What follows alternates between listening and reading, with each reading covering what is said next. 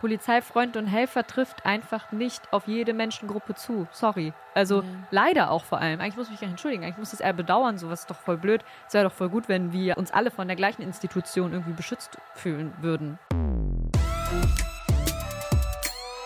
Chai Society. Ein Podcast von Bremen Next. Hi Leute, herzlich willkommen zu einer neuen Folge von Soraya und mir und Chai Society. Hallo, herzlich willkommen. Ja. Wir haben heute einen Gast, weil wir haben uns gedacht, Folgen mit Gast sind immer so cool, weil wir uns tatsächlich nicht so gerne selber reden hören, sondern viel lieber mit anderen sprechen. Wir begrüßen Shadi in unserer Runde. Hey. Hallo Shadi. Hi. Freut mich hier zu sein. Wir sind natürlich immer noch korrekt unterwegs, das heißt keine Sorge, er ist hier nicht bei uns im Studio, wir atmen nicht die gleiche Luft ein, sondern hören uns nur über Leitung. Ja. So. Yes. Shadi, falls ihr ihn nicht kennt, er hat einen eigenen Podcast und zwar heißt der Kenneck ist da. Genau. Willst du was zu dir selbst erzählen und dich ein bisschen vorstellen?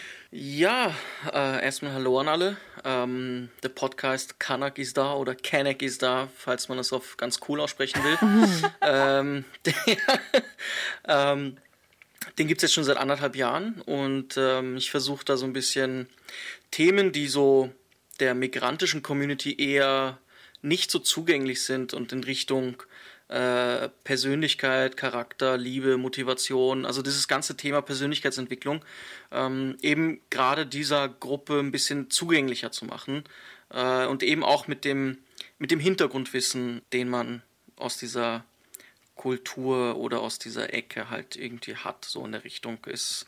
Das war so die Idee dahinter und äh, vor anderthalb Jahren gestartet und äh, ja, läuft ganz gut. Mhm. Hoffentlich läuft es auch weiter ganz, ganz gut.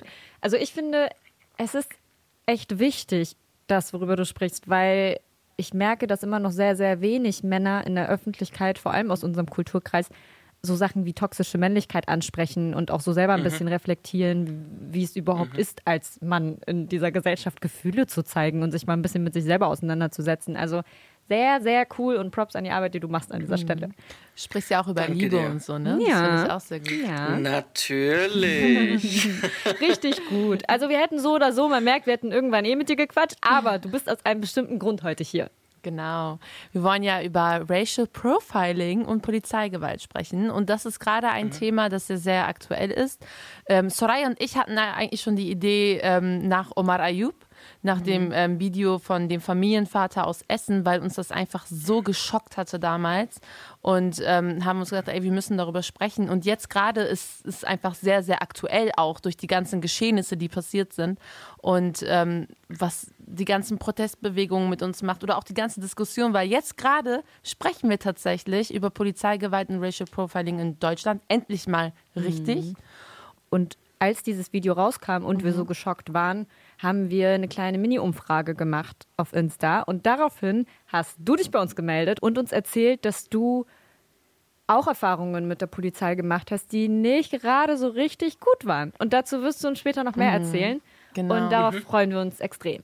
Aber ähm, jetzt würde mich interessieren, wie es dir so in den letzten Wochen ergangen ist. Mir ging es natürlich äh, zum einen nicht gut, zum anderen gut, weil in dem Sinne zum Beispiel, dass, dass mir dann aufgefallen ist oder dass mir wieder eingefallen ist, dass ich eigentlich immer in der Nähe von Polizisten Herzklopfen habe. Äh, wenn ein Polizeiauto hinter mir fährt, neben mir fährt, äh, habe ich Herzklopfen. Ähm, dass eben auch Freunde, die jetzt irgendwie bei mir im Auto gerade sitzen, sich denken, okay, hey, chill doch mal. Und ich sage, hey, ich weiß nicht, es ist einfach ähm, Herzklopfen. Äh, weil, und ich, in dem Moment denke ich auch, okay, die, die beobachten mich gerade. Es ist mhm. natürlich, hört sich jetzt ein bisschen paranoid an, ähm, aber, aber es ist halt ähm, mit den ganzen Erfahrungen so einhergegangen. Und natürlich, das, das hat mich zum einen auch ein wenig gefreut, dass es wirklich mal ernsthaft darüber geredet wird. Mhm. Äh, schade, dass dafür, wirklich sehr, sehr, sehr schade dafür, dass ein Mensch oder nicht nur einer Mensch, sondern sehr viele Menschen mhm. dafür äh, ihr, ihr, Leben äh, geben mussten für diese Sache. Oder, oder sie wollten es nicht geben, oder ihr Leben wurde dafür genommen für diese Sache, sagen wir es mal. Mhm.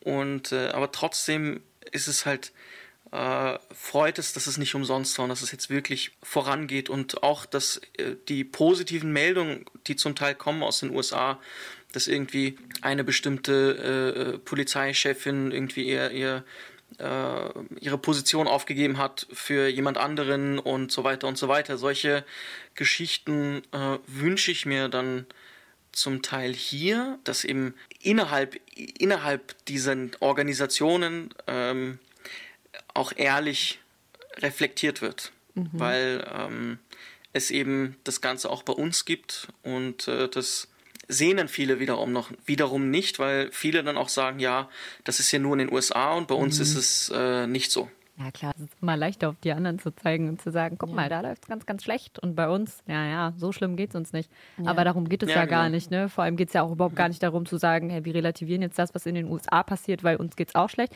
Auf gar keinen Fall. Mhm. Aber es ist natürlich trotzdem wichtig, vor allem zu gucken, was in seinem eigenen wie sagt man das, Wirkungsraum auch ja. passiert. Weil mhm. Fakt ist natürlich, dass wir natürlich uns solidarisieren müssen und auch protestieren und spenden und was auch immer, aber es ist trotzdem immer noch mal ein Stückchen einfacher, in seinem eigenen Wirkungsraum irgendwas zu verändern oder es wenigstens zu probieren. Ja. Deswegen auf jeden Fall wichtig. Und zu dem, was du ganz am Anfang gesagt hast, diese, diese mhm. Angst, diese leichte Paranoia, die du verspürst, das ist mhm. überhaupt gar nicht übertrieben. Mhm. Überhaupt gar nicht. Als du das gesagt hast, waren wir so auch direkt am Nicken ja. hier, weil es ist halt eigentlich das Natürlichste auf der Welt. Und wir werden auf jeden Fall später auch nochmal darüber sprechen, über genau. diese internalisierte Angst heißt das, glaube ich, ne? Ja. So dieses, dass man das schon so innerlich aufgesaugt hat, obwohl man vielleicht selber mhm. noch nicht so was erlebt hat. Sprechen wir auf jeden Fall auch nochmal drüber. Genau. Aber Racial Profiling ist ein Bestandteil von Polizeigewalt. Kann man ja so sagen, ne? So, wenn man das mhm. auf einer Abstufungsskala anguckt, dann wäre es wahrscheinlich das Schwächste, was aber nicht heißt, dass es nicht schlimm ist. Auf gar keinen und Fall. wenn wir uns Racial Profiling angucken, dann müssen wir irgendwie versuchen, das zu definieren. Oder, oder eigentlich wissen wir alle, was damit gemeint ist. Ich glaube, auf, auf normal gemeint ja. ist damit, ein Mensch wird kontrolliert, angehalten, durchsucht oder verdächtigt aufgrund seines Aussehens, aufgrund irgendwelcher Merkmale mhm. oder eines vermeintlichen Migrationshintergrunds oder irgend weiß ich nicht, wenn man einfach nicht so aussieht wie Menschen der Mehrheitsgesellschaft. Genau, und ähm, vor allem sind es dann auch Zuschreibungen, die die Polizistinnen ähm, in dem Moment dir sozusagen, ja, zuschreiben. Das sind dann, mhm. ähm, auch wenn du dich jetzt nicht als Araberin oder Türkin oder Kurdin in dem Moment siehst, die Polizei sieht dich als so, äh, solch eine Ethnie an und untersucht dich, weil sie dich dann direkt unter Generalverdacht stellen. So. Und genau. dann, das ist dann halt tatsächlich Racial Profiling. Du wirst nicht untersucht, weil man denkt, hm, der könnte jetzt Gras dabei haben. Du wirst untersucht, weil man denkt, oh, der ist schwarz, der hat safe Gras dabei. Ja. So. Und genau. deswegen, also genau. wenn wir darüber sprechen, ähm, ja, wir sitzen halt hier zu dritt in unserer schönen, entspannten Runde und tauschen mhm. uns aus, aber es ist natürlich trotzdem immer auch wichtig, zu den Verantwortlichen hinzugehen. Ja. Deswegen haben wir mhm. im Zuge dessen auch mit der Polizei gesprochen. Wir kommen ja aus Bremen, falls ihr es noch nicht wusstet. Und deswegen haben wir äh, mit jemandem aus der Bremer Polizei gesprochen, und zwar mit Norman Axoy. Er ist nicht nur Polizist, sondern auch Kontaktpolizist. Das heißt, es sind diese Polizisten, die auch so in die Stadtteile gehen und ein bisschen auch ja, den Kontakt zu den Leuten suchen und mit denen sprechen. Das heißt, einer von den Polizisten, mit denen ihr vielleicht schon mal gesprochen habt, wenn mal in der Schule ein Polizist zu Besuch kommt oder so. Das ist ein Kontaktpolizist. Und wir haben ihn naiv gefragt, ob es denn Racial Profiling überhaupt gibt. Es gibt kein angeordnetes Racial Profiling. Da kommt keiner und sagt so, ihr geht jetzt los und ihr kontrolliert nur Schwarze, Türken, Araber, Frauen, Kinder, was weiß ich, was auch immer. Das ist Quatsch. Ich will nicht ausschließen, dass es Kollegen gibt, die da vielleicht ihren Vorurteilen erliegen. Im Großen und Ganzen habe ich diese Erfahrung nie gemacht. Äh, schwierig. Natürlich ja. haben wir mit einem Polizisten gesprochen und er kann, wie er selbst gesagt hat, nicht für seine Kolleginnen und Kollegen sprechen. Aber dass es kein angeordnetes Racial Profiling gibt, heißt ja nicht, dass Menschen nicht Racial Profiling erleben. Vor allem Racial Profiling ist ja eine rassistische Praktik. Ja. Also, sagt man das so? Jo, sagt also man. es ist ein, eine rassistische Aktion in diesem Moment. Und ich glaube, wenn wir alle eins in den letzten Wochen gelernt haben, dann ist es, dass Rassismus ja gar nicht intendiert sein muss. Das mhm. heißt, es ist nicht nur rassistisch, wenn du es rassistisch gemeint hast, sondern es ist rassistisch, sobald eine Person sich davon rassistisch angegriffen gefühlt hat. Und genauso ist es halt mit Racial Profiling. Also nur weil da ein Polizist oder weil eine Behörde sagt, dass sie diese offizielle Anordnung nicht hat, bedeutet das nicht, dass mhm. das nicht trotzdem geschieht in der Praxis. Ja. Deswegen, Natürlich, ja. du, du, du, äh, du sagst, dieser Mensch hat eine andere Hautfarbe und deshalb ist die Wahrscheinlichkeit, dass er mit Gras tickt, dass er was Illegales dabei hat, dass er gerade hier in diesem Wohngebiet, wo es vielleicht ein bisschen teurer ist, nichts zu suchen hat, weil äh, wahrscheinlich will er hier die Leute ausrauben oder sowas, mhm. das ist hochgradig rassistisch, nur wegen dem Aussehen. Und das ist so, das macht mich sehr emotional. Ja, das ist echt nicht schön. Du sagst ja selber, du hast es schon mal erlebt oder du hast es uns damals in der Insta-Nachricht ähm, Mhm. geschrieben und uns dann auch Sprachnotizen geschickt. Sag doch mal für die Leute da draußen, wie hast du damals die Situation erlebt? Also es ist nicht nur eine Situation, es sind natürlich sehr, sehr, sehr, sehr viele Situationen gewesen. Ähm, sagen wir mal, die erste Situation, die mir den größten Schock gegeben hat, ähm, müsst ihr euch vorstellen, ich war 18. Ähm, ich war ein sehr schüchterner Junge und, und eher ruhig und äh, habe nie Probleme gemacht und so. Und ich bin Auto gefahren und dann ist mir jemand reingefahren und äh, wollte dann weiterfahren und dann habe ich ihn versucht aus dem, also ich bin aus dem Auto gesprungen und ihm gesagt, hey, hey, hey, äh, du bist mir gerade reingefahren und äh, ich sehe dann an seinem Auto meine Wagenfarbe an meinem Auto seine Wagenfarbe und sag, hey, bitte hier kurz anhalten, wir rufen die Polizei und so. Sagt er, nee, ich bin Doktor, Professor, sonst was, äh, Hans Gustav und ich muss jetzt weiter und bla bla bla. und wenn du, wenn du jetzt die Polizei rufst, dann musst du mir meinen Termin zahlen und das kannst du dir wahrscheinlich nicht leisten und so. Oh mein Gott. Und so, so, so fing es schon mal an. So fing es schon mal an. Und dann habe ich gesagt, hey, nein, ich habe mich vor sein Auto gestellt, mitten an der Ampel auf einer drei, zwei-, dreispurigen Straße. Und äh, dann haben wir, sind wir halt an die Seite gefahren. Ich habe die Polizei gerufen. Ähm, Polizei kommt. Zwei so jüngere Leute, zwei jüngere Männer und einer so ähm, um die 50, ein bisschen, also hat ein bisschen Haarausfall gehabt und äh, auch eine kleine Wampe. Und äh, da- dass man sich das besser vorstellen kann, okay? Und der kommt und, und steigt aus dem Bus aus und zieht erstmal seine Hose so hoch, so wirklich ganz typisch Klischee wie aus den Filmen. Und ähm, Hat er einen Donut Äh, da dabei? geht dann- ja, das wäre das wär schön, wenn er einen Donut dabei hätte. Ähm, und dann kam der, äh, dieser Professor Dr. Hans Gustav, ist direkt zu ihm hin und hat ihm so seine, seine Visitenkarte gegeben und gesagt, hey, äh, bla bla bla, und hat mit ihm gequatscht und hat so äh, gemeint, ja, das stimmt alles nicht und der erzählt da irgendwas und dann geht der Polizist an mein Auto, geht an sein Auto. Äh, ich habe natürlich vorher alles fotografiert und äh, also es war wirklich sehr auffällig. Also ich habe eine rote Fa Wagenfarbe und er hat eine blaue. An meinem Auto war es an der Stelle blau und an derselben Stelle war es, also an der gegenüberliegenden Stelle war es bei ihm ähm, rot. Also mehr Beweise geht einfach nicht. Auch auf derselben Höhe, bla bla bla. Sagt der Polizist, ja, so, sie können weiterfahren. Und dann ist er halt weggefahren und ich denke mir so, hä, was passiert da gerade? Dann sagt der, dieser Donut-Wampen-Polizist, äh, sagt dann, ja, komm, äh, komm mal kurz mit in, die, äh, in, den, in den Polizeibus.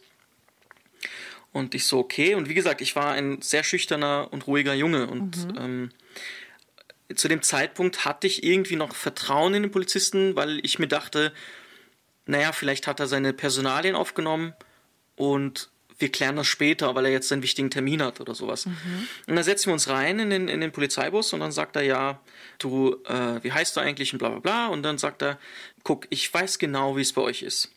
Du bist wahrscheinlich gegen einen Baum gefahren und hast jetzt Angst, dass dein Vater dich zusammenschlägt und willst es dem armen Mann dort anhängen. Oh mein Der hat Gott. wichtige Termine gerade und bla bla bla und fängt an. Und in dem Moment komme ich aus mir raus und sag, Stopp, stopp, stopp. Er ist mir wirklich reingefahren. Dann stoppt er mich und sagt noch ein Wort und ich sperre dich ein und äh, gibt, dann gibt es eine Anzeige wegen Verleumdung. Und er hat mir voll Angst gemacht. Ich war sehr jung, ich war noch sehr jung und sehr schüchtern. Ich war 18, aber ich war überhaupt nicht selbstbewusst und das hat man auch gemerkt in dem Moment. Also ähm, ich kann mir vorstellen, dass er das ausgenutzt hat vielleicht oder gespürt hat.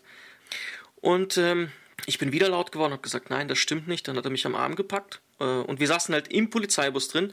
Und als er mich am Arm gepackt hat, habe ich rausgeguckt und sehe die anderen beiden mit dem Rücken zu uns. Und ich dachte mir, macht ihr das gerade mit Absicht? Und äh, ich habe geschrien und habe gesagt, lass mich los. Und er hat gesagt, äh, das war's jetzt, also äh, Thema ist beendet. Und hat die Tür aufgemacht und hat gesagt, raus. Dann war ich erstmal so unter Schock. Und das war so meine erste Erfahrung mit der Polizei. Und da hat es halt begonnen. Hast du danach noch irgendwie was gemacht? Also ich glaube, du hast eigentlich schon gut erklärt, dass du sehr eingeschüchtert warst. Und ganz ehrlich, Shadi, jede Person wäre in diesem Moment eingeschüchtert. Vor allem, das ist ja wie in einem fucking Film, Alter. Hast du danach irgendwas unternommen? Ja, ich habe meinen Vater angerufen. Mein Vater war wütend, hat gesagt, geh zur Polizei hin und besorg dir die Dienstnummer, weil ich habe halt überhaupt nicht dran gedacht. Äh, bin hingefahren, am selben Abend noch, und äh, bin dann hin und habe gesagt, ich möchte gerne die Dienstnummer von der Person mit dem Aussehen, dem und dem Aussehen haben. Da hat er gesagt, das ist unser Oberkommissar oder so. Ich sehe, da möchte ich gerne seine Dienstnummer haben. Und dann hat er gesagt, und dann sind auf einmal drei Leute gekommen und so an diesen Tresen und haben mich so angeguckt und dann hat einer ganz böse guckend zu mir gesagt, warum willst du denn die Dienstnummer vom Chef haben? Was hat er dir denn getan?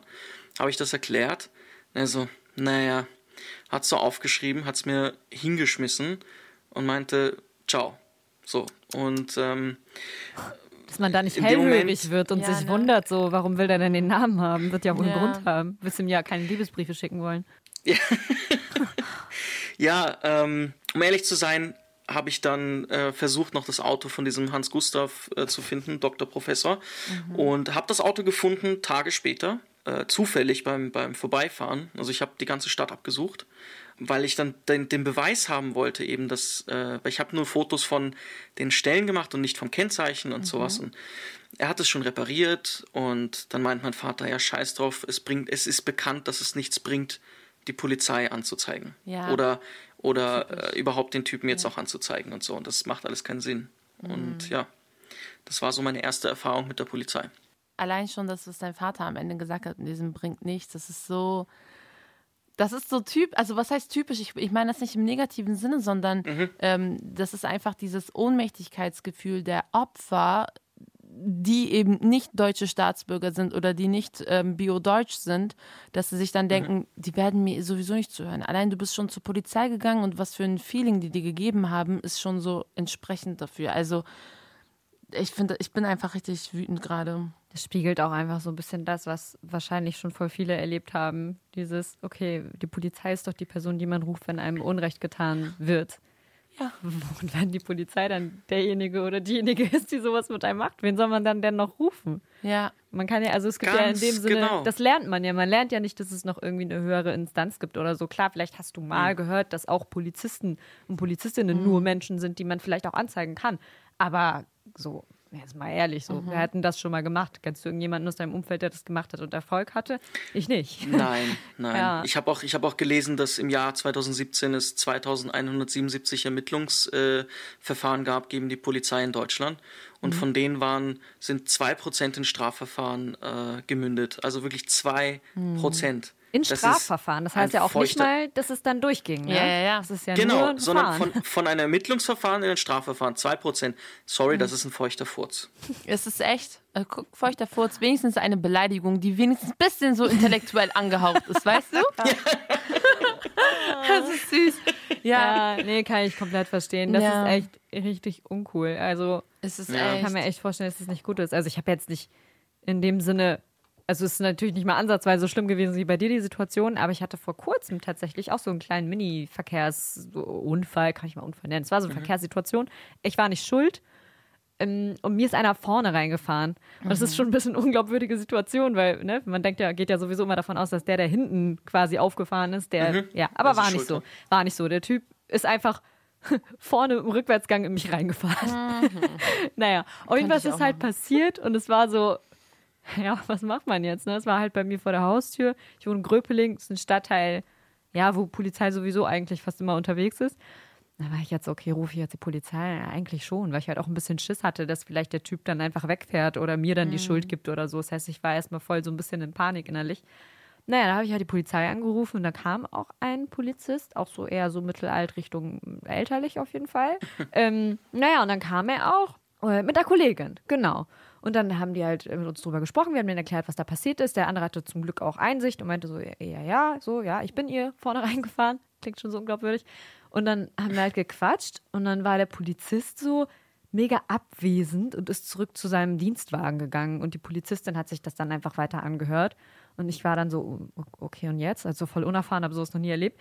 Und die Frau so, ja, also äh, eigentlich läuft es so ab, eigentlich hätten sie uns nicht mal rufen müssen wegen sowas. Also sie hat schon direkt mir voll das Gefühl gegeben, ich hätte so wegen einer Lappalie angerufen. Aber naja, war halt keine Lappalie, ist ja schon mein Auto ein bisschen kaputt gegangen vorne. Aber naja, auf jeden Fall hieß es dann so, ja, äh, das klärt mal mit der Versicherung. Sie, sie tauschen mal eben bitte Versicherungen aus und dann rufen sie jeweils bei der anderen an und dann klären sie das untereinander. Und ich war so, um, okay, so funktioniert das jetzt einfach so aus Vertrauensbasis oder so, habe ich jetzt nicht gesagt. Aber innerlich, innerlich dachte ich mir so, okay, will da jetzt nicht irgendjemand sich was aufschreiben oder so? Das wirkte so voll komisch, so mitten auf der Straße im Regen. Und vor allem hat mich halt gewundert, dass der ältere Beamte einfach wieder zurück zu seinem Wagen gegangen ist. Und ich habe halt schon gemerkt, dass sie eher so ein bisschen begleitungsmäßig war und ich so, kann ich mir Mhm. vielleicht das Kennzeichen aufschreiben oder eine Dienstnummer oder so? Ich habe das noch so im Hinterkopf, so aus Filmen oder so, ne? Und, er, und dann kam der Typ, als er so Dienstnummer gehörte, kam er so zurück, er meinte, wieso? Und ich so, damit ich einen Ansprechpartner habe, weil dadurch, dass sie sich jetzt, ich habe es auch so voll vorsichtig gesagt, dadurch, dass sie sich jetzt keine Notizen gemacht haben, äh, will ich mir wenigstens einen Ansprechpartner notieren, falls ich dann am Ende doch jemanden brauche, der das bezeugt oder so. Und dann meinte er eiskalt so, ihr klärt sowas doch eh immer untereinander. Ich verstehe jetzt nicht, warum sie sich da jetzt meinen Namen für aufschreiben Oh müssen. mein Gott. Und ich war so, oh, okay. Wie gesagt, war kein Racial Profiling, komplett andere Situation, ging um was anderes, aber es war so richtig dieses, so, ihr, so ihr niederträchtiges Volk, so Der- ihr der klärt das doch andere, eh immer also, unter sich. Ja, der Typ war der- Bulgare der- tatsächlich, der mir vorne Ah, reingefahren ist, okay. der war Bulgare. Okay. Ähm, Hat auch nicht so richtig Deutsch gesprochen, hat aber Türkisch gesprochen, deswegen ging es so. Also es ging, wir konnten uns wortfetzen technisch unterhalten. aber ja, deswegen, also es war so richtig, die Gesamtsituation war so, warum habt ihr überhaupt die Polizei gerufen? Ihr klärt das doch eh, ihr drückt euch doch eh Fuff in die Hand und dann läuft das so. Also es Ja. war sehr, ich habe mich nicht gut gefühlt bei der Situation, habe mich im Nachhinein auch gefragt, ja, hätte ich die mal lieber nicht gerufen, so unnötige Situation einfach. Das ist auch das Fatale an der ganzen Sache, ist ja auch, dass es ähm, durch Gefühle geht. Also Mhm. Kommunikation ist ja nie komplett verbal. Es gibt ja auch nonverbale Kommunikation. Und das ist sowieso, mir hat mal vor Jahren eine Dozentin, die ich liebe, mal gesagt, dass Diskriminierung und Rassismus sehr oft wie so eine Glaswand ist. Du rennst die ganze Zeit dagegen und du hast irgendwann auch mal so ein komisches Gefühl, so, hä, warum ist das jetzt so und so weiter. Du kannst es aber nicht benennen. Und nur du spürst es und für alle anderen um dich herum ist es nicht sichtbar. Und das Alter, macht dich krass. verrückt. Und das hat mir so Schön. krass die Augen geöffnet. Richtiges und das Bild, ist, ja. und das ist gerade so etwas, weil Ja. wenn du du hast es jetzt Charlie und mir erzählt, wir so die, direkt, ja, oh mein Gott, ja, Ja. wow, wir, wir haben direkt Ja. schon Assoziation damit. Aber eine Person, die solche Erfahrungen nicht mit Polizeibeamtinnen gemacht hat, die denkt sich so, hey, übertreibt sie? Kann ich mir gar nicht so gut Ja, vorstellen. voll, voll. Vor allem, wie du sagst, dieses Nonverbale, dieses sich, während ich gerade erzähle, was passiert ist, während ich das gerade schildere, sich wegdrehen, zurück zum Dienstwagen Mhm. gehen. Also es war ja auch nicht so, als hätte er einen Anruf bekommen sein. Er ist wirklich einfach während des Gesprächs hat er sich umgeregt gesagt, ja, was ist das jetzt hier für eine Lappalie, wegen der die mich rufen. Und vor allem, ich habe ja nicht die Polizei gerufen und gesagt, oh mein Gott, ich hatte hier den krassesten Unfall Ja, aller ja. Zeiten, sondern ich bin ja schon, ich habe schon gesagt, ist nur Blechschaden, keine Eile, ich warte hier im Regen, alles gut, aber kommen Sie bitte. Ja, Ja. unangenehm auf jeden Fall. Aber ich glaube, das ist das, wenn wir uns das so angucken. Wie gesagt, ich will das jetzt nicht irgendwie pushen oder so. Es war jetzt nicht eine krasse Geschichte, aber es war eine, eine kleine Situation. Und das zählt alles so ein bisschen dazu, warum man oder warum ich, wenn ich jetzt für mich spreche, einfach nicht so ein cooles Bauchgefühl habe, wenn ich an die Polizei denke, weil ich einfach nicht, weil ich einfach keinen positiven Wert habe, wo ich jetzt sagen kann, oh, erinnerst du dich noch an die Situation? Da habe ich die Polizei gerufen und das war hilfreich. war noch nicht so. Ja, wir haben ja, wir haben ja auch mit ähm, einem Polizisten aus Bremen gesprochen. Den hatten wir eben gerade auch schon im Ton. Wir haben nochmal gefragt, warum viele POCs oder schwarze Menschen so ein komisches Gefühl haben, was er meint, woher das kommt. Und wir hören uns mal seine Antwort an. Ich stelle oft fest, dass die Polizei für viele so eine Art, ja, ich will nicht sagen Feindbild, aber es ist, die verbinden selten was Positives damit, auch wenn sie tatsächlich nie Erfahrungen damit gemacht haben. Also ich frage dann natürlich auch ganz konkret und sage, Mensch, worauf beruht das denn, dass du da irgendwie Vorbehalte hast? Und dann ist es ganz häufig, dass dann vom Dritten erzählt wird, ja, und der und der hat so und so. Und dann sage ich immer, naja gut, okay, ich, dann, dann sind wir hier bei Vorurteilen, da kommen wir nicht weiter. Ne? Also man muss das dann schon konkret benennen. Wie gesagt, ich finde da auch immer nur die einzige Lösung, die ich dann dafür habe, ist mich mit denen zu unterhalten und zu sagen, du hör mal, es tut dir ja keiner was. Und wenn es tatsächlich etwas passiert, wenn etwas passiert, von dem du meinst, dass es nicht richtig ist, dann hast du ja in Deutschland auch das Recht dagegen anzugehen. Du kannst dich beschweren, du kannst Anzeige erstatten, wenn es um Straftaten geht. Dann musst du das aber auch wahrnehmen. Ja. Ah, scheiße. Also, fangen wir mal bei dem Guten an. Es ist ja so, er hat ja recht. Es ist gut, dass er den Ansatz sieht nach dem Motto Kommunikation ist die Lösung. So, er spricht mit Leuten, geht auf Leute zu, fragt gezielt, warum ist denn das so, dass es da Vorbehalte gibt und warum denkst du so oder fühlst du so, obwohl du noch nie was erlebt hast. Aber come on, also man kann jetzt nicht sagen, dass man quasi den Leuten so dieses Gefühl abspricht, weil du hast ja selber noch nie was erlebt. Das ist jetzt echt, also Also ich kenne, ganz ehrlich, ich kenne niemanden. Ich kenne keinen Kanaken, ich kenne keinen Schwarzen, ich kenne keinen sonst was Migrant in Deutschland. Also von, sagen wir, äußerlich erkenntlicher Migrant äh, in Deutschland, Österreich, der noch nie Rassismus, Ra- also der noch nie Racial Profiling erlebt hat. Und jeder, jeder zweite hat eine ganz krasse Geschichte zu erzählen, wo zumindest sein Gesicht am Boden lag und seine Hände gefesselt waren oder irgendwas, irgendwas, irgendwas anderes. Oder zumindest eine Nacht in der Zelle war. Es ist so, deshalb verstehe ich nicht, dass er sagt, ja, es sind Vorurteile und, und äh, die ist es ja selber nicht passiert, weil man hat entweder einen Bruder, einen Nachbar, irgendwer in der Schule, dem das passiert ist und der und warum sollte diese Person dir irgendwas vorgaukeln oder so? Beim Vorurteil, das Wort Vorurteil ist auch so ein bisschen so, ja, okay. Also ich will jetzt nicht alles auf die Goldwaage legen, was er gesagt hat, aber so Vor- ein Vorurteil ist für mich, naja, ich weiß nicht, vielleicht verrenne ich mich auch, wenn ich Es da ist, reingehe. ist, also es ist so, sorry, es ist kein Vorteil, es ist ein Fakt. Äh, Ja. äh, vielleicht, also um es mal so ein bisschen auch Ja. abzuschwächen, vielleicht, es ist Angst. Also ich finde es hart, so eine Angst, die ein Mensch hat, in diesem Fall halt eine große, eine große Menge an POCs, wenn diese Menschen Angst haben vor der Polizei oder das Gefühl haben, sie fühlen sich nicht beschützt oder in dem Ausmaß beschützt, wie sie es eigentlich sollten von so einer Institution, dann, dann ist es schwierig, das als, als Vorurteil Ja. abzutun. Also es ist eine Angst, es ist eine Emotion. Ich Ja. finde immer, ich bin so, vielleicht bin ich auch ein sehr emotionaler Mensch, aber ich finde es voll doof, wenn, wenn so Emotionen jemandem abgesprochen werden. Weil warum? Jemand kommt und öffnet sich dir und du merkst gerade als Kontaktpolizist gerade, dass jemand Angst hat und du denkst, ja, das ist ein Vorurteil, weil ihr habt doch noch nie was erlebt. Ja, ja, genau. Aber ähm, ich bin tatsächlich auch, wenn ich zum Beispiel oft mit ähm, ja, Connect-Freunden oder auch mit äh, Jugendlichen auch gerade so ähm, spreche, sehe ich dann auch, dass es ja, es, sind auch, es müssen auch nicht nur Kennex sein, ne? Das sind auch dann auch so Antifa-Kumpels und Kumpelininnen so von mir, von der Uni und so weiter, die dann so diesen unreflektierten Hass jedem Polizeibeamten gegenüber haben oder Beamtin. Das finde ich zum Beispiel ist dann auch kritisch. So, ne? Natürlich. Dass man dann, ähm, weil Absolut, ja.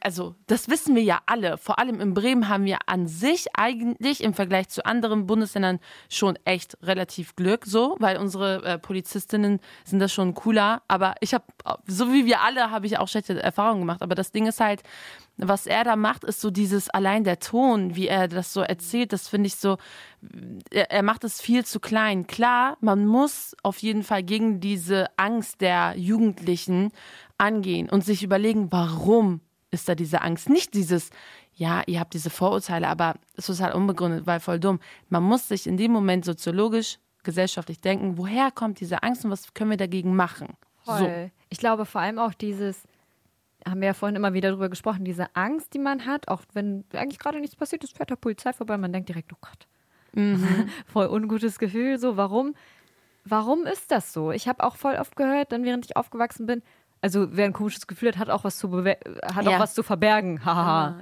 so, ja, dummer Spruch.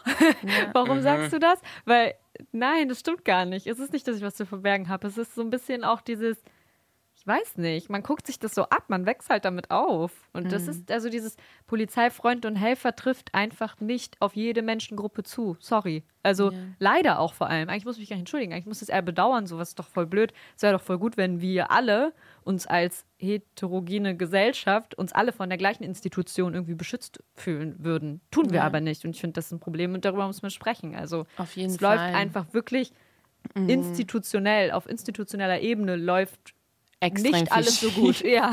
Ja, und das Ja, ist halt so das absolut. Problem. Also die ähm, Diskussion der letzten Tage oder der letzten Wochen zeigt einfach auch, dass wir in Deutschland, ähm, in Österreich weiß ich es nicht, aber in Deutschland sprechen wir viel zu wenig darüber, bis nahezu gar nicht.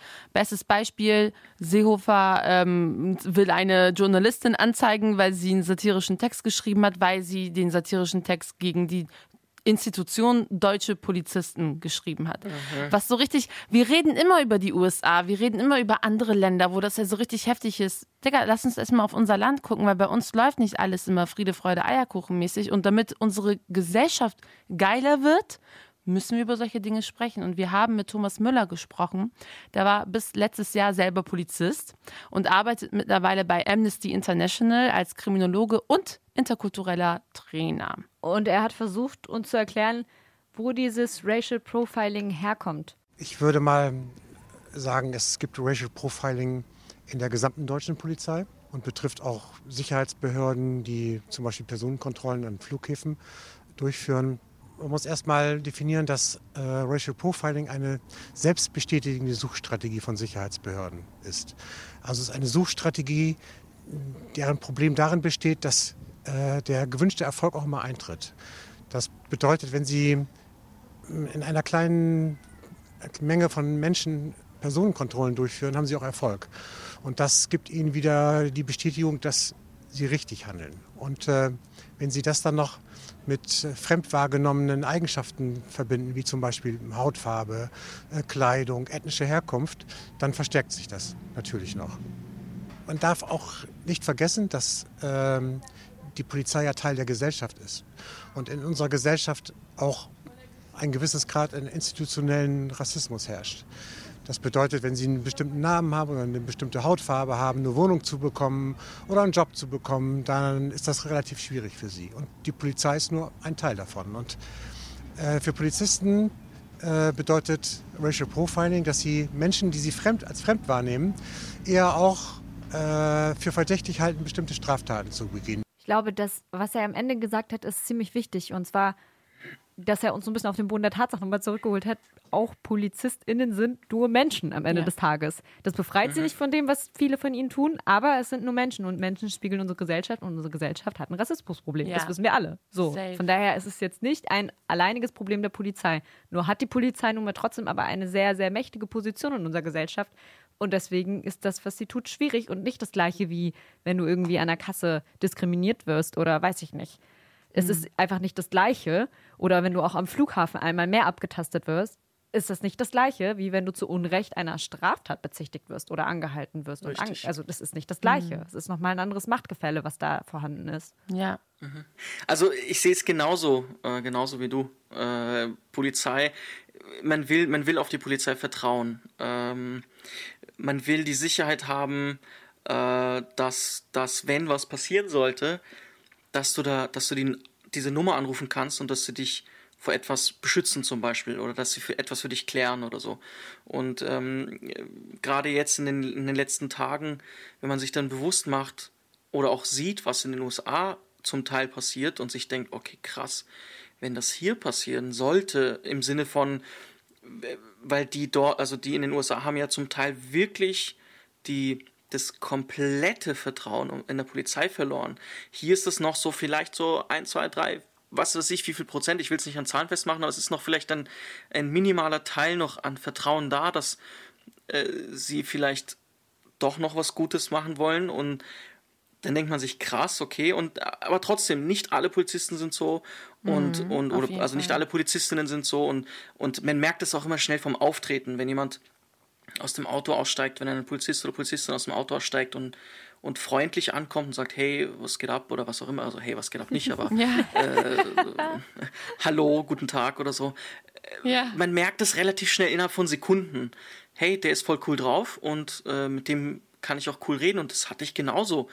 Ähm, und ich versuche halt, das ist so mein Ziel, äh, ich versuche halt bei jedem Mal, wenn ich jetzt von der Polizei angehalten werde oder kontrolliert werde auf der Straße oder was auch immer, ähm, mit einer, äh, wie soll ich sagen, mit einer, äh, also ich versuche das, diese, diese ein bisschen diese Sorge und diese Angst zu unterdrücken mhm. und ähm, positiver ranzugehen, was aber nicht äh, immer funktioniert, aber es ist ein Versuch. Sonst weiß ich nicht, was ich noch machen könnte, außer natürlich jetzt abseits von Demonstrieren und äh, und seine Recht, von seinen Rechten Gebrauch machen. Ja, mhm. ich glaube eben die Probleme, von denen du sprichst, damit, das heißt, ich glaube, ich weiß, dass du damit nicht alleine bist und es ist traurig. Von daher, ja. jetzt kommen eine Menge Zahlen und Fakten, wichtige Zahlen ja. und Fakten. Und die hat Refill für euch. Genau, also Shadi, du hast das eben gerade ja auch schon angesprochen. Du hast ja von, ähm, als du am Anfang ähm, erzählt hast, nochmal von diesen 2% erzählt. Und mhm. ähm, die sind tatsächlich auch in einer Studie der Uni Bochum ähm, vermerkt. Das ist ein Zwischenbericht vom Jahr 2019. Letztes Jahr im Sommer kam das ungefähr raus. Ähm, und da haben viele Zeitungen drüber geschrieben, auch die äh, Tagesschau und alles Mögliche. Und das hat tatsächlich für etwas Furore gesorgt, weil im, also jährlich wird geschätzt, dass 12.000 rechtswidrige Übergriffe durch Polizeibeamtinnen in Deutschland durchgeführt werden.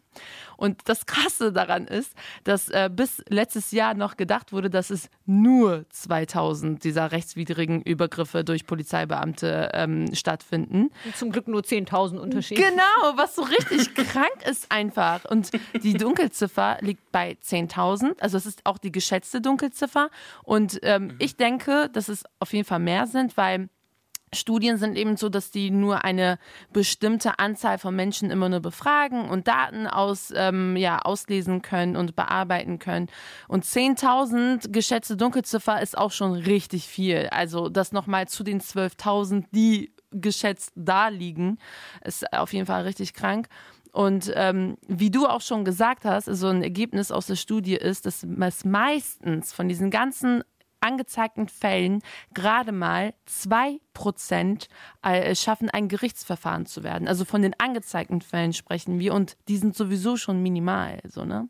Und in diesen Gerichtsverfahren ist die, also auch wieder laut dieser Studie, ist die Wahrscheinlichkeit, dass es zu einem positiven Ergebnis für die Opfer, ähm, dass es zu einem positiven Ergebnis für die Opfer kommt, ist sehr gering, weil da ist nämlich die Aussage eines Beamten oder einer Beamtin gegenüber der Aussage von dem Opfer, von der vermeintlichen mhm. Täterin oder sowas. Und ähm, ja, diese Studie geht auf jeden Fall bis nächstes Jahr 2021 geht's weiter, dann wird sie ausgewertet. Und ich frage mich jetzt, was passiert mit den Ergebnissen nach dieser Zeit? Weil ich habe nämlich so, meine eigene Theorie ist es jetzt, dass dadurch, dass so viel jetzt in Deutschland darüber gesprochen wird, die Kanakische Welle hat zum Beispiel einen Podcast gemacht mit Opferperspektiven, mega gut, hört euch das an. Andere ähm, Content-MacherInnen im Internet erzählen auch darüber. Es gibt ganz viele ähm, ja, Erzählungen gerade darüber im Internet und mhm. viele sprechen darüber. Auch ähm, unser Kollege Roland Jodin hat das für Bremen Next gemacht als Video. Und ähm, das führt hoffentlich dazu, dass viele das anzeigen, was ihnen passiert ist. Und was macht das dann mit den Zahlen am Ende? Das ist so meine Frage. So, da müsste man tatsächlich mal schauen. Ja, tatsächlich gar nicht mal so einfach. Also ich weiß nicht. Mhm. Ja, die Frage ist halt, wenn jetzt zum Beispiel mehr Leute den Mut fassen, solche Sachen anzusprechen, seine eigenen Probleme nicht so klein zu reden, sondern zu sagen, doch, das war ein Fall und den zeige ich jetzt auch an, dann werden ja mehr Fälle erfasst. Okay. Mhm. Bedeutet das dann aber, dass sich irgendwas an der Tatsache ändert, dass am Ende Aussage gegen Aussage steht? Ich glaube nicht. Also ich versuche nicht mal nicht so pessimistisch zu sein, mhm. aber ich weiß nicht. Was, was, was es ist ja nicht du? nur Aussage gegen Aussage.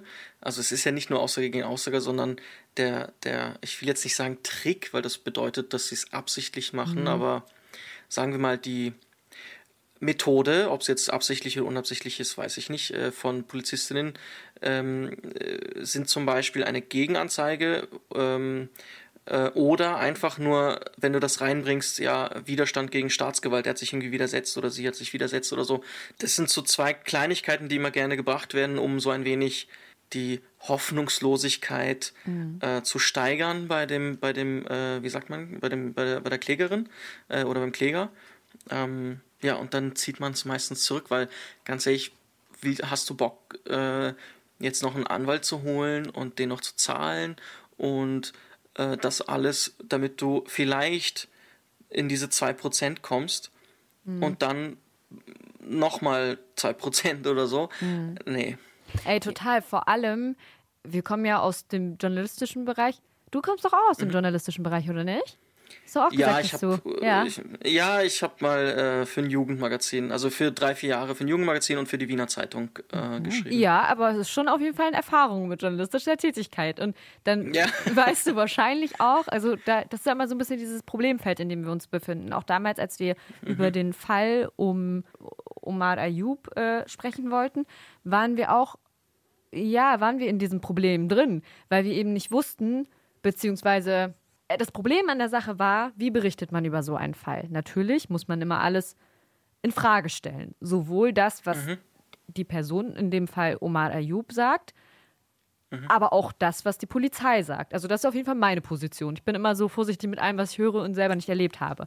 Aber mhm. trotzdem ist es am Ende des Tages so, wenn man sich jetzt wieder in diese Journalistenrolle hineinversetzt, dass man ja einer Person, die von einer Behörde kommt, von einer Institution, die sich ja damit automatisch als glaubwürdig klassifiziert, mehr Glauben schenkt als der Aussage irgendeiner Person. Und das sage ich jetzt nicht als, als, als Soraya, so ich selber über mich, sondern, sondern es ist schwierig. Die Mainstream-Medien. Genau, ja, oder allgemein, ja. wie soll man das formulieren? Wenn man halt journalistisch arbeitet, dann versucht man ja verifizierte Informationen zu bekommen. Und du kannst einfach nun mal nicht überall als rasender Reporter dabei sein. Mhm. Das heißt, auf irgendeine mhm. Stimme musst du dich am Ende des Tages verlassen. Was macht man? Man spricht mit Behörden. Ja. Und da finde ich, wird es schwierig, vor allem wenn es um sowas geht wie Rassismuserfahrungen, äh, sogenannter Alltagsrassismus, in diesem Fall Racial Profiling. Ich möchte intuitiv allen Menschen glauben, die Opfer von rassistischem rassistischen Erfahrungen geworden sind. Weil warum um alles in der Welt sollte ich ihnen nicht glauben? Mhm. Trotzdem gilt aber leider auch für Polizisten und Polizistinnen in diesem Fall, dass sie Menschen sind und dass auch da die Unschuldsvermutung erstmal gilt. Und das ist verdammt schwierig. Ja, aber ich denke mir halt auch, ähm, wir haben in Deutschland diese Diskussion nie geführt. Wir mhm. haben in Deutschland diese Diskussion darüber, ähm, inwiefern können unsere Polizistinnen denn irgendwie schlecht handeln und so weiter und so fort, nie richtig geführt, mhm. weil Polizistinnen sind hier so krass heilig irgendwie, ne? Und ich kann das auch verstehen, weil es gibt sehr viele Menschen, die gehen wirklich aus heldenhaften und tugendhaften Gründen in diese Institution. Sie möchten Menschen helfen, so. Und jeder hat eine Person mindestens, die, ne, die da arbeitet und dann verbindet man das mit dem Onkel oder der Tante oder der Cousine, bla bla. Aber ich denke mir, dass jetzt dadurch, dass so viele Stimmen an die Oberfläche kommen und dass so vielen Menschen die äh, Plattform gegeben wird, dass es sensibilisiert wird und deswegen auch ähm, die Menschlichkeit und die Möglichkeit als Polizeibeamtin oder Polizeibeamter Fehler zu machen, auch endlich von den Journalisten angesehen wird. Weil das Ding ist, diese Legitimität oder diese Glaubens, ja, die, die Zuschreibung der Glaubhaftigkeit machen wir als Menschen. Ja, da gehen wir hin und sagen, mhm. so die glaube ich und die glaube ich nicht. Und ähm, genau. das Ding ist, gerade auch als Journalisten äh, sind wir immer auf der Suche nach der Wahrheit, sondern nach der Antwort.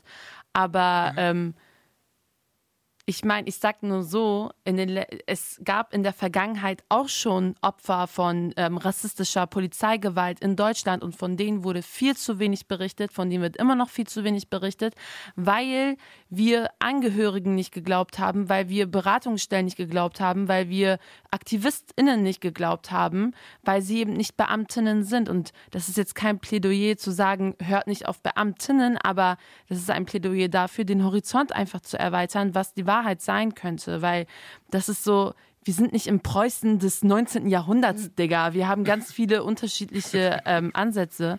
Ja. Und ähm, für diejenigen, die zum Beispiel nicht wissen, wer diese ähm, Opfer von rassistischer Gewalt sind, das ist einmal Ori Jalot aus dem Jahr 2005, der verbrannt ist in seiner Zelle in Dessau. Das ist einmal Laye Alema Condé, der durch den Einsatz, den illegalen, der ist das nämlich nach ihm, wurde das nämlich verboten, weil es bis dahin eigentlich auch schon so richtig in Frage gestellt wurde, darf man das, sollte man das machen, der durch den Einsatz von Brechmittel in Polizeigewahrsam 2005 in Bremen gestorben ist. Das ist einmal Aristeides L der im Januar 2019 in Berlin erstickt ist, weil vier PolizistInnen ihn gegen den Boden gedrückt haben und ähm, ja, er keine Luft mehr bekommen hat. Das sind nur drei Namen. Es gibt noch viel, viel mehr Namen, aber das sind drei Namen, die jetzt in diesen Podcast passen. Und ähm, deswegen, da muss sich auf jeden Fall auch an der, an der Art und Weise zu berichten was ändern. Vor allem hast du jetzt zwei Fälle aus 2005 genannt und dann noch einen Fall aus 2019. Das heißt, das ist nichts, was wir irgendwie abgeschlossen haben oder wo man sagen kann, das ist ein dunkles Kapitel in unserer Geschichte und wir machen das jetzt alles nicht mehr, sondern es kommt immer noch vor und es könnte genauso jetzt wieder passieren. Auf jeden Fall. Wir wollen hier keine Angst machen Absolut, oder sonst was, ja. aber man muss einfach darüber sprechen. Das ist ja, das, ja, da müssen wir deshalb ist es wichtig, deshalb ist es wichtig, dass es so einen Podcast gibt wie euren. Deshalb ist es so wichtig, dass es so viele andere Podcasts gibt, die, die für, für alle POCs da sind, jeglicher äh, äh, Gruppierung und Herkunft. Mhm. Und, und, und ich habe jetzt gerade Refi, wo vorge wo wo du gesagt hast, was alles, also was mhm. 2005 und 2019 passiert ist, ich habe Gänsehaut bekommen ja. und ich hätte am liebsten geweint, weil ich mir dann gedacht habe, okay, wer, wer hat, wer garantiert, dass das nicht mir morgen passiert ja. mhm. oder oder äh, Gott bewahre, euch, euren Brüdern, euren Cousins, das kann passieren. Ja. ja? Und Ja. deshalb ist es wichtig, dass wir ähm, darüber reden und dass wir auch weiterhin darüber reden. Und auch, auch jetzt, angenommen, das Thema Black Lives Matter wird jetzt irgendwie so ein bisschen, also angenommen, es wird so ausklingen, dürfen wir trotzdem nicht einfach damit aufhören, darüber Ja. zu reden, weil das Thema wird nicht, das Thema wird es immer noch weiterhin geben. Hundertprozentig. Ja. Es ist echt extrem wichtig. Deswegen an dieser Stelle auch auf jeden Fall ganz viele Grüße gehen raus an alle Podcasterinnen und Podcaster, die über das Thema sprechen. Nicht nur in letzter Zeit, sondern generell. Also es sind echt, ja, wir werden im Laufe der Zeit, wenn diese Folge rauskommt, werden wir auch auf jeden Fall sehr viel auf Insta posten und Ja. andere Folgen verlinken, die wir echt an dieser Stelle supporten wollen, weil ja, da, da stecken echt sehr, sehr viele Leute im Moment Arbeit rein in sehr wichtige Themen. Also wie du gesagt hast, ist echt extrem wichtig. Und sehr oft auch unbezahlte Oh, Arbeit. total. Das darf man echt nicht vergessen. Also die armen Seelen, die da sitzen und echt das alles für lau machen. Und Ja. also es ist wirklich, ja, ja, alles nicht so romantisch, wie man sich das vorstellt, Ist als so. Mensch, der nur Podcast hört. Von daher, ja, Liebe geht raus an euch. Also du hast auch vorhin gesagt, ne, natürlich, Gott bewahre, hoffentlich passiert das hier niemandem. Niemand, der das hört, niemandem soll sowas passieren. Aber ich, ähm, ja, man kennt das halt, ne, aus seinem Bekanntenkreis. Ich habe zum Beispiel mein kleiner Bruder, der ist ähm, 19 und er sieht halt aus wie so ein typischer kleiner normaler Kenneck. Manchmal sehe ich andere auf der Straße und denke, das ist mein kleiner Bruder, weil er halt genauso aussieht wie die. So. Und er ist halt, ja, was soll ich sagen? Er ist 19 und er wohnt auch in Grüppeling. Und ähm, äh, muss man erklären für Leute, die nicht in Bremen wohnen, was Grüppeling ist? Oder haben wir das hier schon oft genug Wir haben gesagt? das, glaube ich, schon in den anderen Folgen gemacht, aber Ja, ne? äh, Grüppeling ist so wie, keine Ahnung, Neukölln. ja, Grüppeling weiß ich nicht. Leute würden sagen, das Neukölln ist von ein, Bremen. Neukölln Ja, von Bremen, ja. Menschen würden sagen, das ist ein, ein äh, ähm, sozial benachteiligter Stadtteil. Genau. So, das würden Menschen sagen. Und er wollte uns besuchen kommen. Ist ja schon mehrmals passiert. Er wollte mich zu Hause besuchen. Und ähm, um von seinem Haus zu meinem Haus zu kommen, musst du halt eigentlich nur durch zwei Straßen. Diese zwei Straßen sind aber, um damit man auch diesen Kontext hat, besondere Kontrollorte. Besondere Kontrollorte sind Orte, an denen du verdachtsunabhängig kontrolliert werden darfst von der Polizei. Wissen auch viele Leute nicht. Aber okay, das nur so zum Kontext. Ähm, ich denke, das war so 20 Uhr oder so. Immer so gegen Abend hin, als er uns besuchen kommen wollte.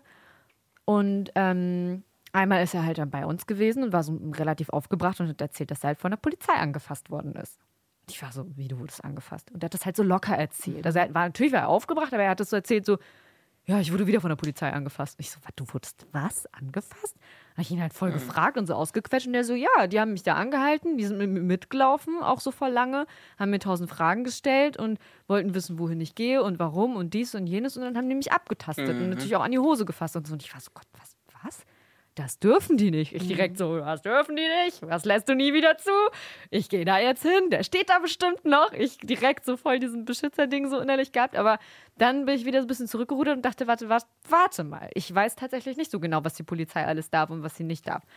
Und naja, aber das war so, das war nochmal so ein bisschen Anlass, damit ich mich nochmal mit diesen besonderen Kontrollorten beschäftige, weil die ja auch wirklich sehr, sehr oft in der Kritik stehen, meiner Meinung nach zu Recht, weil eben viele Leute, die schon mal selber Racial Profiling erlebt haben, eben der starken Meinung sind, dass diese besonderen Kontrollorte Racial Profiling und Polizeigewalt legitimieren. Ja. Und eben unter diesem Deckmantel von wegen, ja, hier sind sehr viele Straftaten, die passieren und deswegen dürfen wir hier verdachtsunabhängig kontrollieren, dass da eben nicht alle Leute, die an diesen Straßen vorbeilaufen, kontrolliert werden, sondern trotzdem ein bestimmter Schlag Mensch. Ähm, Nicht so cool alles, nicht so einfach tatsächlich. Ja. Ja.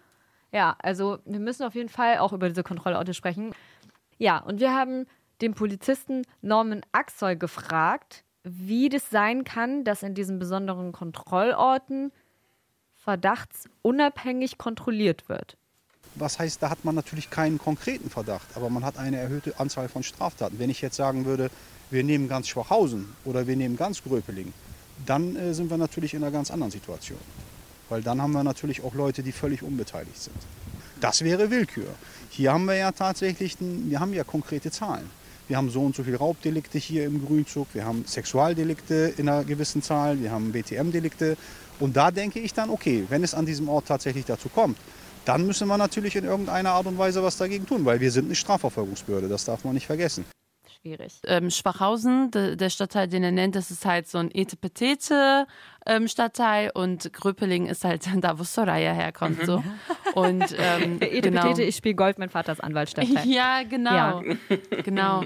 Und ähm, ich bin auch komplett bei dir. Also ich finde auch, dass es ähm, als so eine Art Legitimation tatsächlich dient und ähm, dass man dann sagt, ja, okay, hier gibt es die und die ähm, Delikte, deswegen kontrollieren wir hier jeden, den wir irgendwie ver, äh, als verdächtig sehen. Aber wen siehst du als verdächtig? Das ist nämlich die Frage. Mir geht es tatsächlich gar nicht unbedingt um den Ort, sondern darum, dass Genau. genau an diesem Ort diese Menschen dann, ähm, die Ganz sowieso, von, von denen man sowieso denkt, die will ich überall kontrollieren. Ja. Und dann kontrollierst du dort die Kennex und die Schwarzen so. Und er sagt halt, er sagt, dass es da ja Fakten gibt, ne? Muss man ja auch wieder zurück zu dem gehen, was er gesagt Ja, hat. Er genau. meint, es gibt Fakten und es orientiert sich wohl, also wie ich es verstanden habe, orientiert sich das dann ja an den jeweiligen Zahlen ähm, der Straftaten.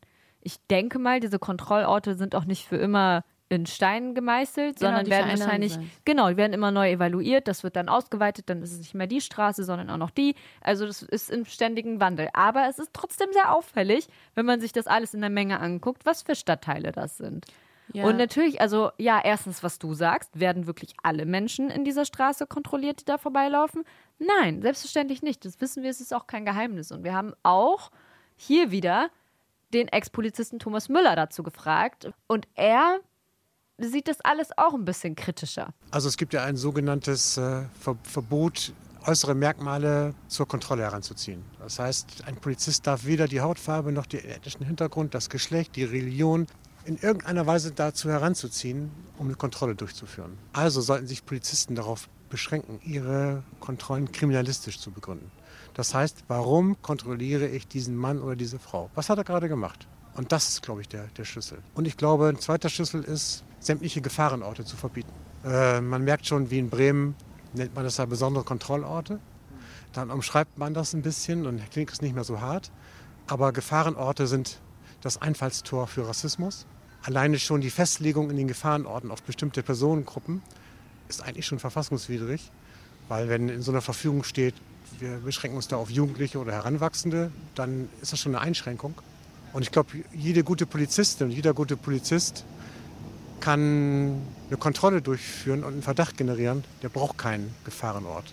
Danke, Thomas. Ist so, Herr Müller. Ja, es ist, ja, aber genau das ist das. Und ich glaube, also, er hat das ja auch selber gesagt. Es geht eben nicht nur darum, wo kontrolliere ich, sondern ja, lass uns einfach sagen, wie es ist. Es werden halt junge, junge Männer, überwiegend junge Männer kontrolliert in einer bestimmten Altersgruppe, Genau. Ja. in die eben mein kleiner Bruder reinfällt, in die du reingefallen bist, Shadi, als dir das passiert ist.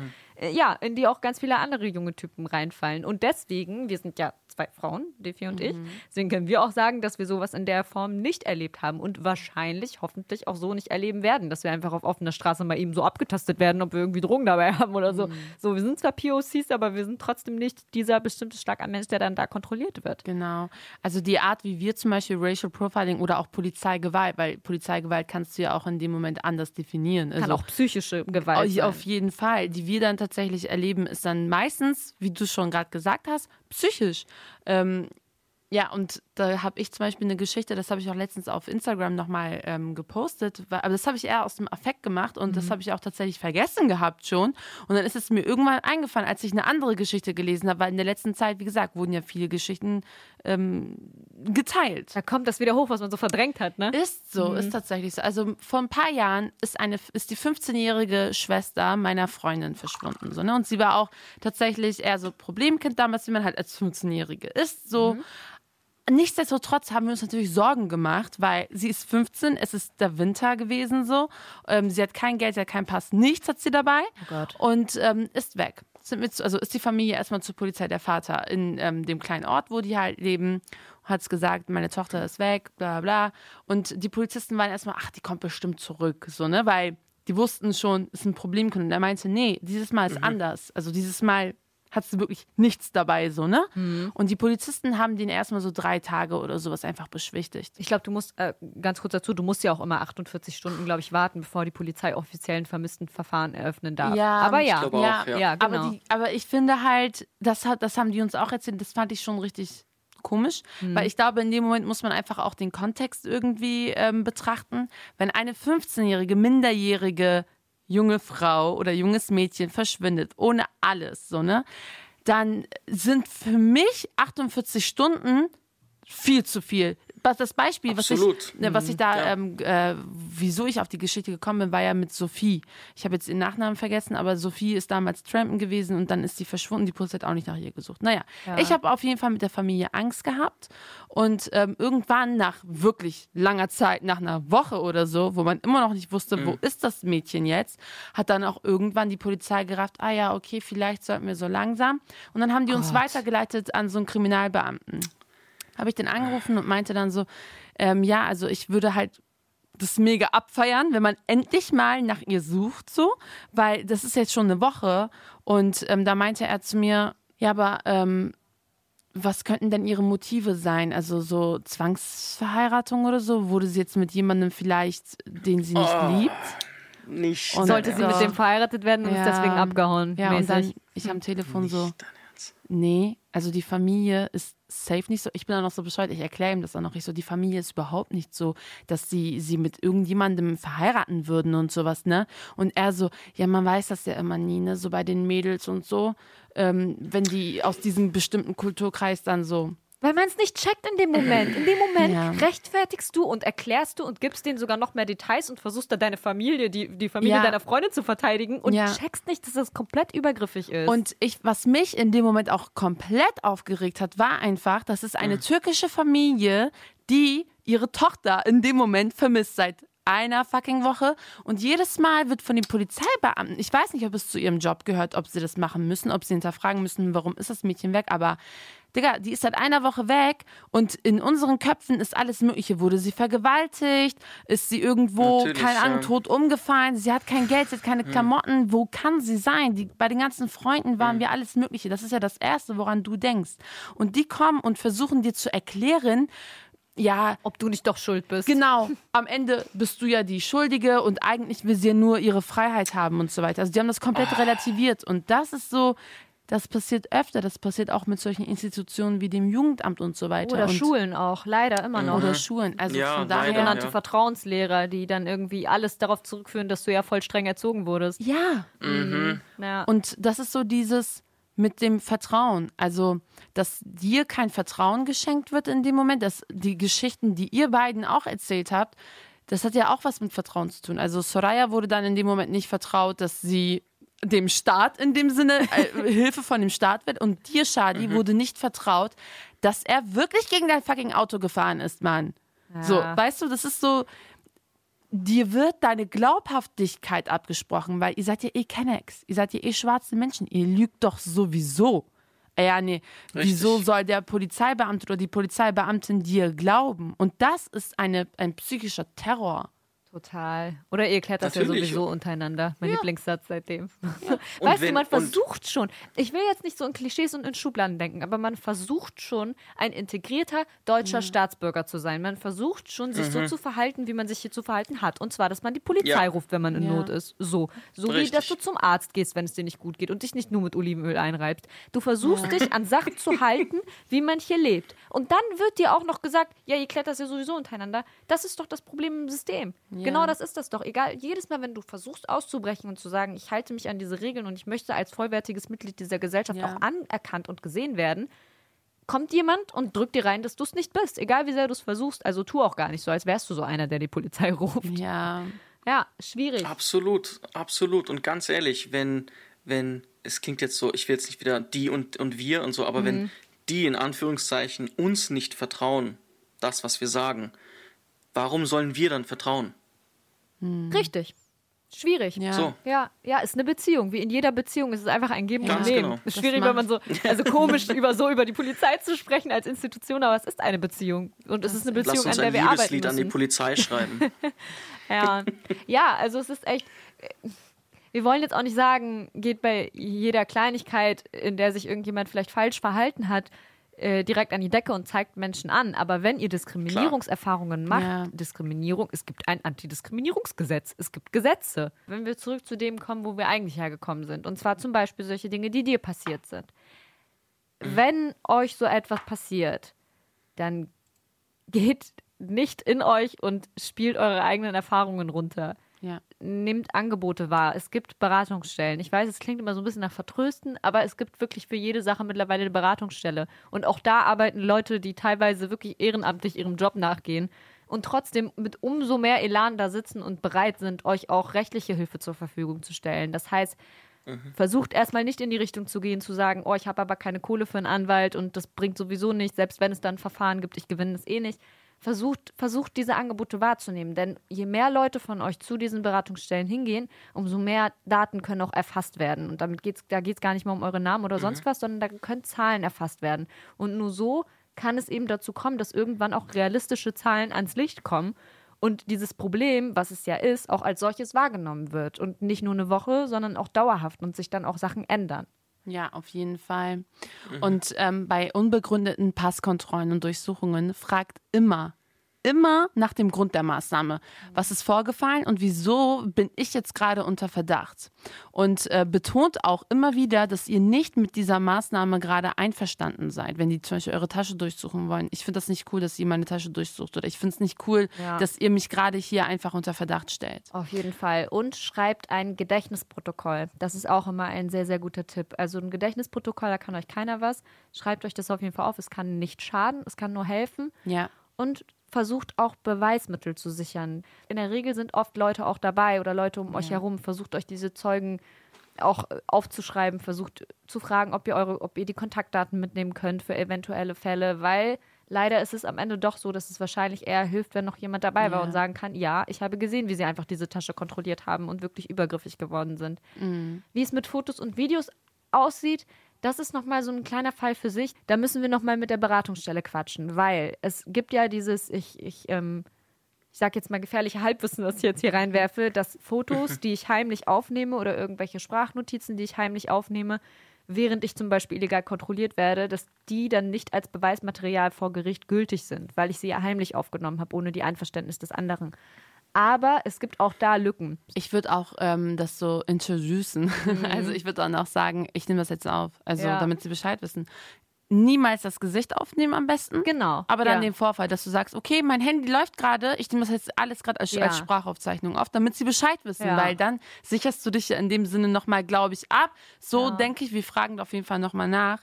Wir Und posten dazu auch auf jeden Fall nochmal was auf auf Insta. jeden Fall, auch wie ihr zum Beispiel so ein Gedächtnisprotokoll, was muss da rein in dieses Gedächtnisprotokoll? Also Social Media ähm, checken lohnt sich auf jeden Fall.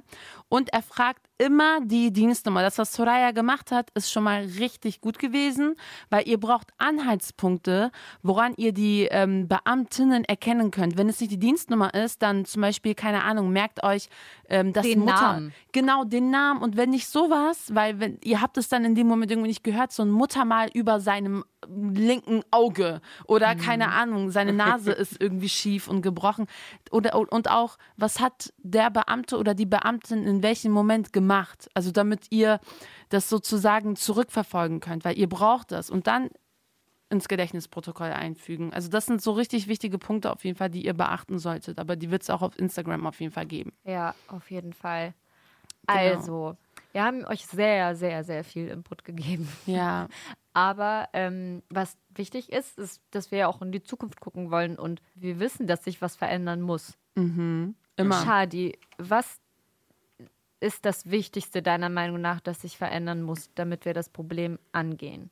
Der Durchschnitt der Gesellschaft muss in allen Institutionen äh, wieder gespiegelt werden. Das heißt, wenn wir, ich habe jetzt die Zahl nicht im Kopf, aber ich, ich tippe jetzt mal auf, weiß nicht, wenn wir 10% Migranten haben, dann sollte es auch zumindest 10% Migranten, Migrantinnen ähm, bei der Polizei geben. Also ich unterstütze, ähm, je mehr Migrantinnen sich überlegen, Anwälte zu werden, äh, Richterinnen zu werden, zur Polizei zu gehen, äh, zur Feuerwehr zu gehen und so weiter und so weiter und so weiter oder am Flughafen zu arbeiten, ähm, hoffe ich und tippe ich darauf, dass sich das verbessert. Das ist Ja. ein wichtiger Punkt. Auf jeden Fall. Was haltet ihr davon?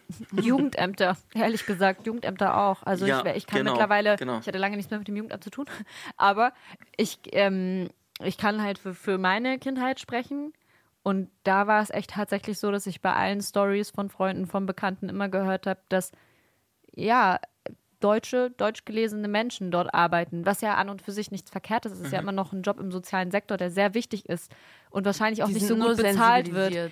Aber genau, das meine ich. Äh, Die sind teilweise nicht genügend sensibilisiert. Und ich glaube, vielen Menschen, vor allem vielen jungen Frauen, jungen Männern, hätte es in diesem und Kindern hätte Ja. es in diesem Moment geholfen, wenn man da eine POC als Beamtin hat. Natürlich, Weil ja, du einfach dann einen ganz anderen Umgang hast. Du gehst nicht direkt mit diesem Generalverdacht, oh, deine Eltern behandeln dich schlecht und wir müssen dich da aus der Familie rausholen, sondern du hast einen sensiblen Umgang einfach. Man hat ein anderes Vertrauensverhältnis Mhm. und das ist wichtig. Also das ist schon ein sehr, sehr wichtiger Punkt, dass man echt auch auf behördlicher Ebene guckt, dass alle Repräsentation finden.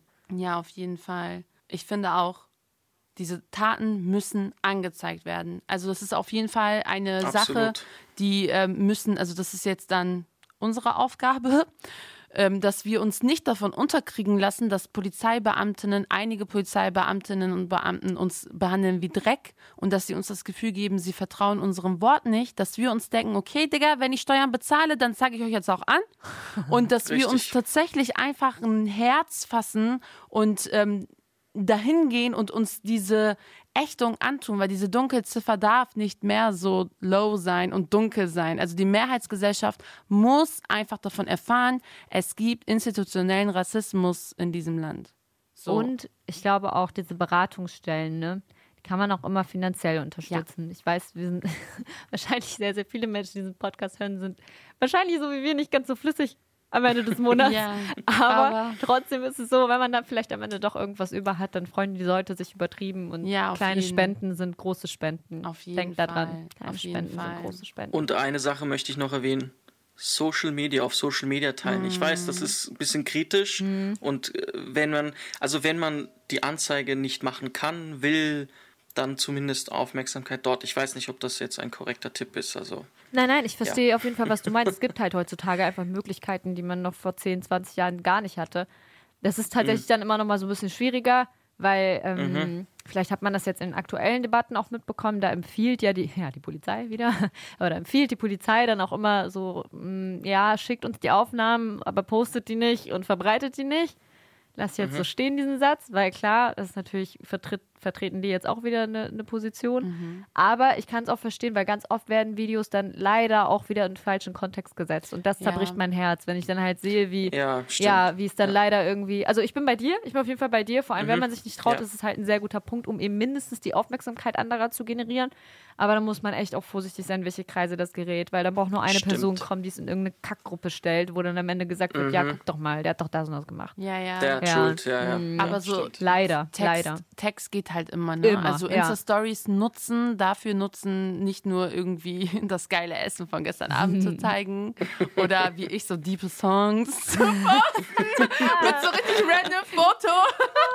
Sondern auch, wenn euch etwas passiert, schreibt es einfach und weil es Ihr wisst nicht, wen ihr damit erreicht in dem Moment. Vielleicht ist Ja. es einer Person passiert und diese Person denkt sich, ja, Mann, die, der oder die hat mir gerade Hoffnung gegeben. Und vor allem in der Polizei muss einfach eine ähm, Stelle geschaffen werden, die nicht aus der Polizei ist, sondern einfach nur neutral und ähm, wo Außenstehende arbeiten. Genau. Aber das sind alles so Dinge, die, die müssen wir anprangern und in den nächsten Jahren ansetzen, weil es ist schon Migration und Menschen mit Migrationshintergrund gehören zu diesem Land. Wir haben Probleme, die müssen angegangen werden. Das ist nicht nur einfach eine Sparte, sondern die ist mitten in unserer Gesellschaft. Ja. 100 Prozent. Also, wir freuen uns auf jeden Fall richtig, richtig doll, dass du dabei warst, Chadi. Und dass du Danke uns euch. deine Erfahrungen geteilt hast und dass du erzählt hast, wie das bei dir alles abgelaufen ist. Checkt auf jeden Fall auch seinen Podcast aus. Kenneck ist da. Oder wie er sagt, Kanak Yes, ist yes, der. ja. ja, es gibt auch Leute, die glauben, ich heiße mit Vornamen Kanak oder Ja, Kanek. legitim. Why not? Ist, ist ein, ja, kann sein. Und ist da ist einfach so sein, ähm, sein Nachname. Herr ist Ja. da. Herr ist da. Sie sind jetzt dran. Nein, Mann. Ah.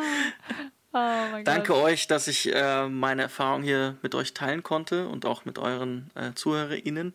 Und äh, ja, freut mich sehr und vielleicht äh, mach, äh, treffen wir uns mal wieder auf einem auf einer anderen Folge, auf einem anderen Podcast. Äh, Voll wer gerne.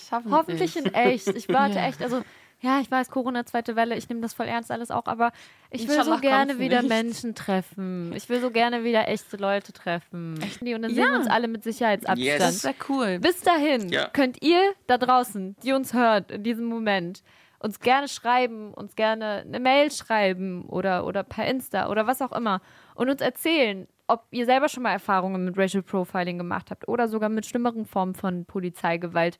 Oder habt ihr das von Freunden, von Bekannten, von Familienmitgliedern mitbekommen oder irgendwas erlebt, dann sagt uns das auf jeden Fall. Ja, auf Instagram veröffentlichen wir eine Liste mit äh, Beratungsstellen, die deutschlandweit agieren und an die ihr euch wenden könnt.